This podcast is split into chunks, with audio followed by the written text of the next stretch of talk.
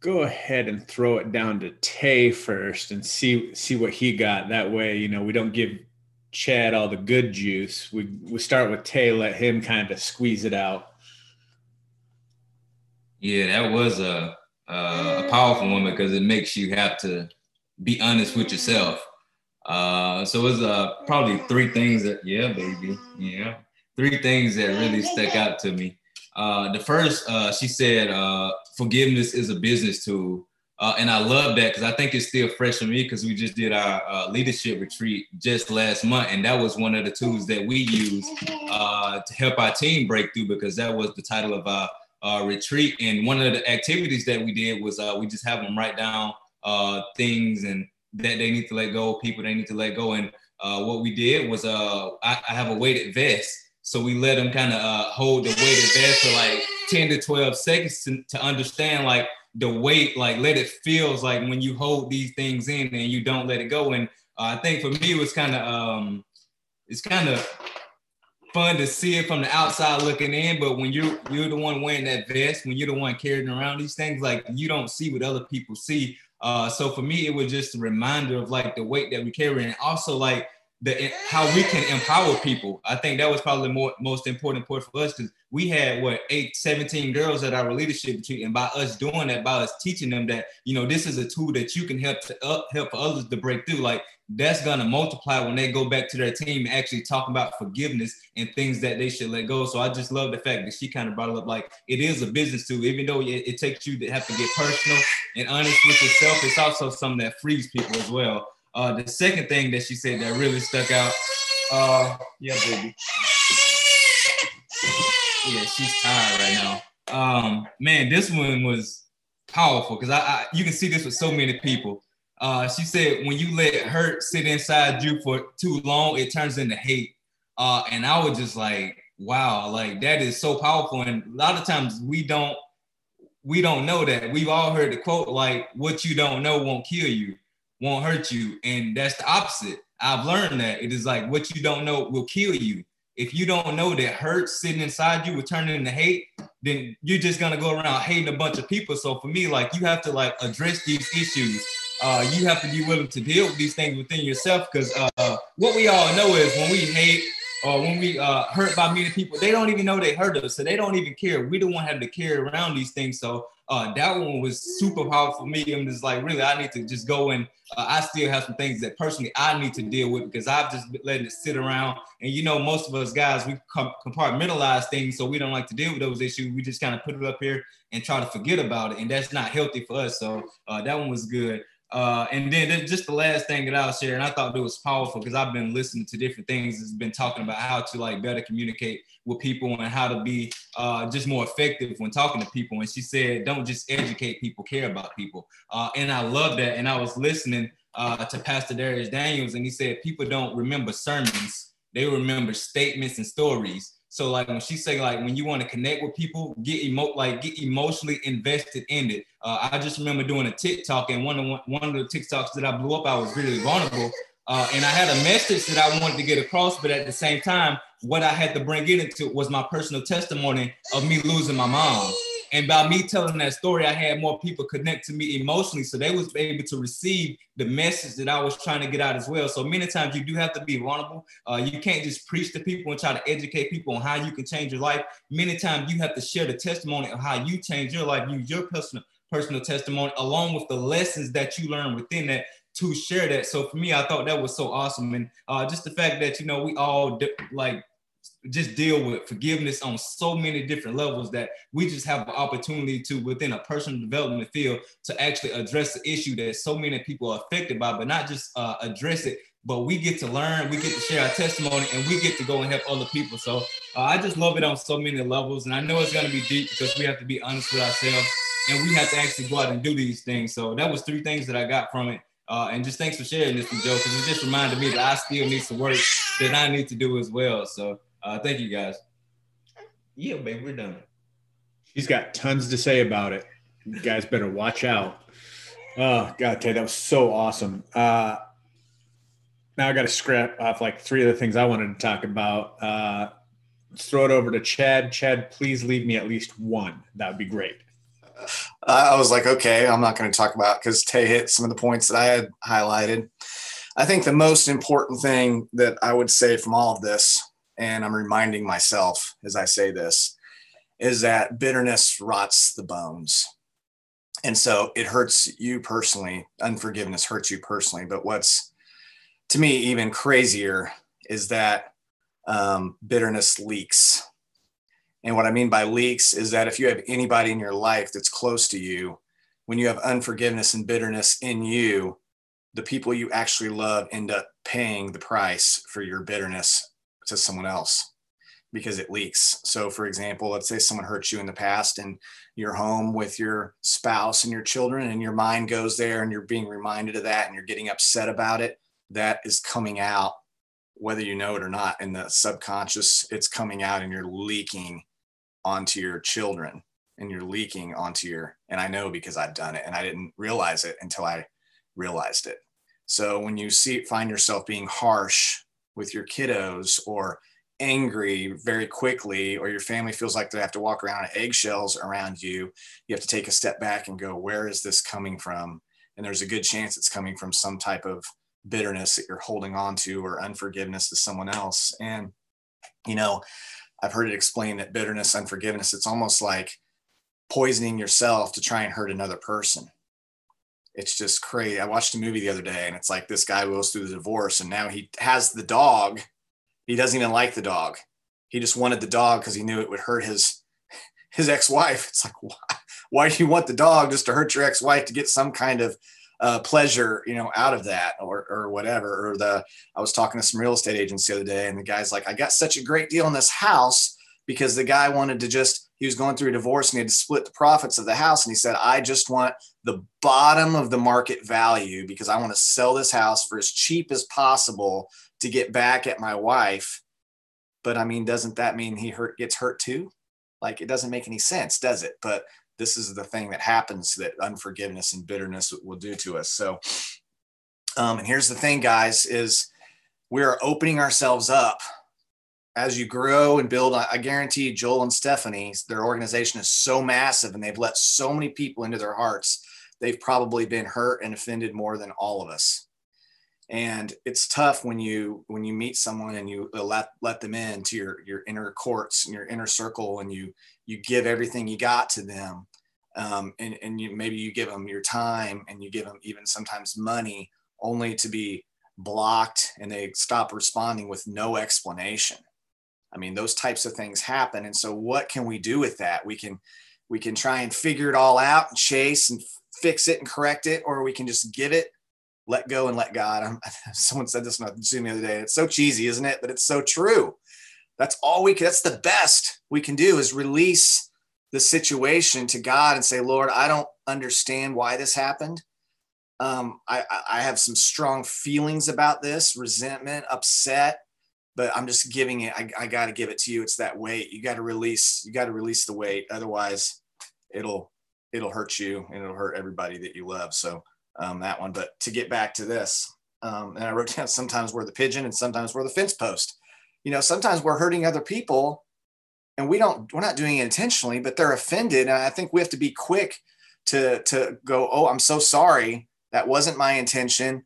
Help me understand how I offended you. You know, now I will say some people are offended and there's really no reason for them to be offended. So you have to kind of discern through that. But I would suggest to you that you and I are hurting other people and we don't even know it. And when we do, we need to recognize it and we need to be quick. Even if we're at 1% fault and they're 99% fault, we need to ask for forgiveness for our part. We need to be the bigger person because if forgiveness flows to us, it's got to flow through us. And of course, we're all sinners and God said, "Hey, Jesus on the cross paid the price all those years ago. We're we are forgiven. If we're forgiven, we have to become good at forgiving others. Um, I love the forgiveness ahead idea. Like, Lord, I'm going to forgive people today, even though I, it may not happen. I'm, I'm just, I have that mindset where I'm going to be quick, quick to forgive. And, and just because I feel offended doesn't mean I have to accept it. She used the phrase a few times, keep, keep your heart swept clean.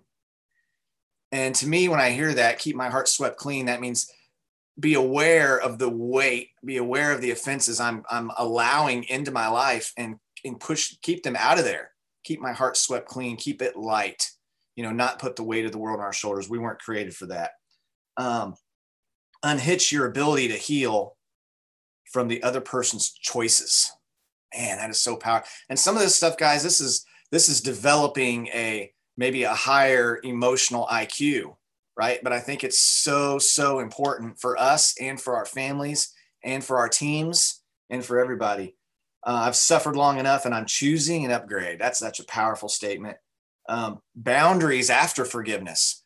So if someone comes and they hurt you and you forgive them and then they hurt you, yeah, you have to keep forgiving 70 times seven. But at some point, you have to understand that there needs to be some kind of boundaries built. Like maybe that person shouldn't be on your inner, inner circle. You know, sometimes some relationships need to be initiated, some need to be cultivated, and unfortunately, some need to be terminated. If someone's completely toxic and whenever they're around you they're, they're affecting you in a very negative toxic way then sometimes you have to put that boundary up and say hey for a season we we we can't communicate because of you know this is my boundary and that's okay for you to do that um, we have to learn to not be easily offended and quick to apologize proverbs 11 12 says a man of understanding holds his peace i think that's so important for us to learn to do that uh, for and then the last thing I'll just say here is forgiveness is our cooperation of what God has already done.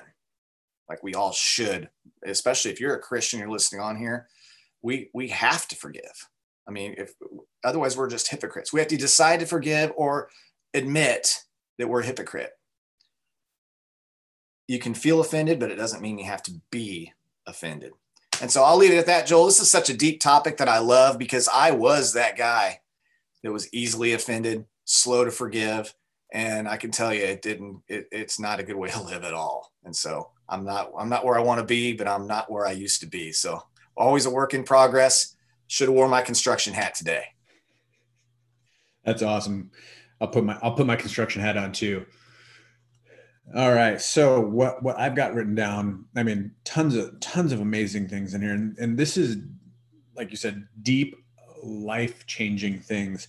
Uh, you know, the, the first part of it was forgive what you can't forget.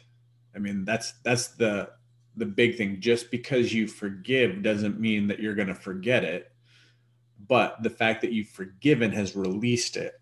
Uh, forgiveness and leadership is a key to innovation because it gives people a safe place to go out and do the things that they're unsure of because you've created a safe place.